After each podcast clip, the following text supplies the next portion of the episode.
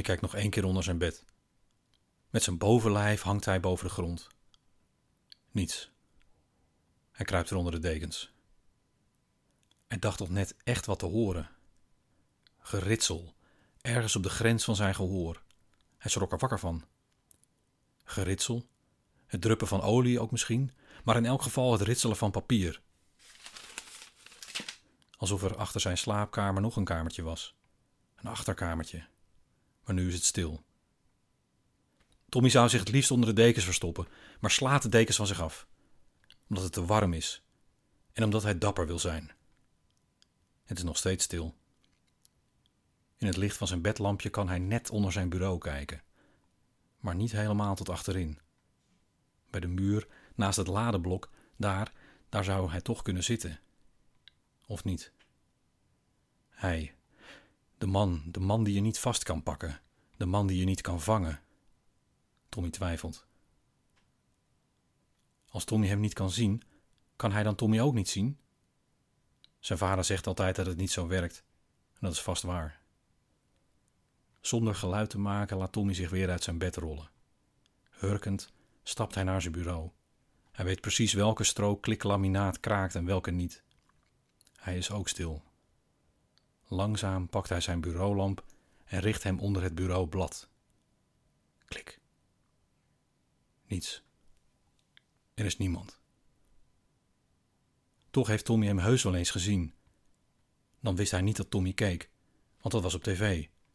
Maar al zou Tommy hem in het echt zien, wat vast niet gebeurt, ook dan kan hij Tommy vast niet zien. Hij heeft zijn vader ook nooit gezien, zegt zijn vader altijd. Zijn moeder niet, opa niet, de buurman niet. Allemaal zijn ze niet gezien, zeggen ze. Zijn moeder is bang voor hem, voor de man, zei ze ooit. Niet om wat hij doet, maar om wat hij juist niet doet. Tommy begrijpt dat eigenlijk niet. De buurman zegt dat zijn dochter daarom nog steeds het huis niet uit is, vanwege hem. Heel veel komt door hem. De kinderen van de buren, de buren aan de andere kant, moesten juist wel hun huis uit. Door hem.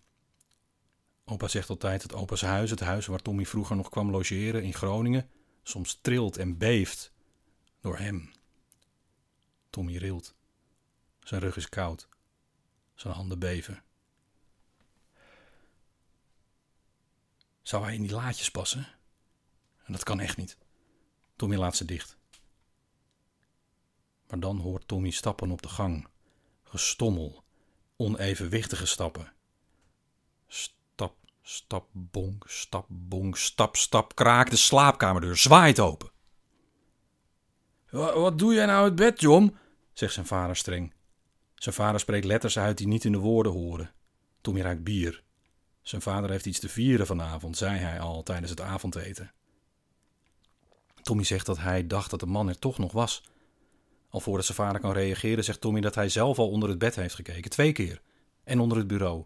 Tommy is dapper. Zijn vader kijkt hem begrijpend, maar streng aan. Tommy stapt weer in zijn bed. Zijn vader knikt. Oh, maar misschien zit hij in de kast, bedenkt Tommy zich ineens. Wil je daar wel even voor me kijken? Zijn vader zegt dat dat privé is. Tommy begrijpt niet wat zijn vader bedoelt.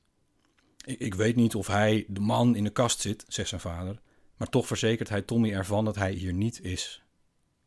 Denk je dat hij echt weg is, pap? Zijn vader kijkt Tommy niet aan. Hij kijkt door het raam terwijl de gordijnen dicht zijn.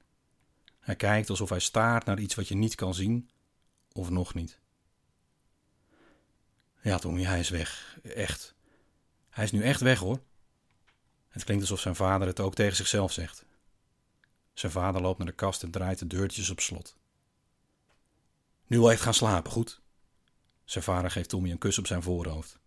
Vaders adem ruikt nog steeds naar bier, maar toch stinkt het nu minder.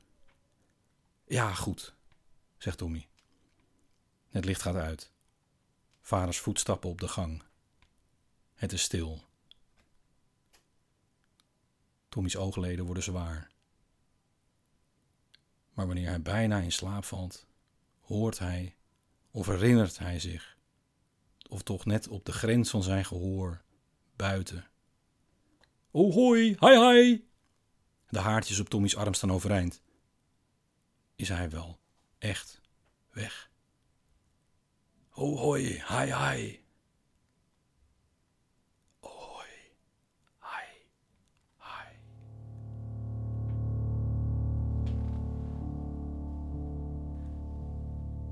Dit was Is hij echt weg, papa? Een bonusverhaal. Zomaar, even tussendoor. Voor jou.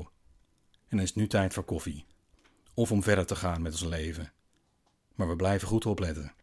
Toch? En als je niet kan slapen, stuur dan een bericht op Instagram of Facebook of ga naar doorklink.nl voor een hele nacht aan podcasts tot het weer licht wordt en meer. Oké, wel rust alvast.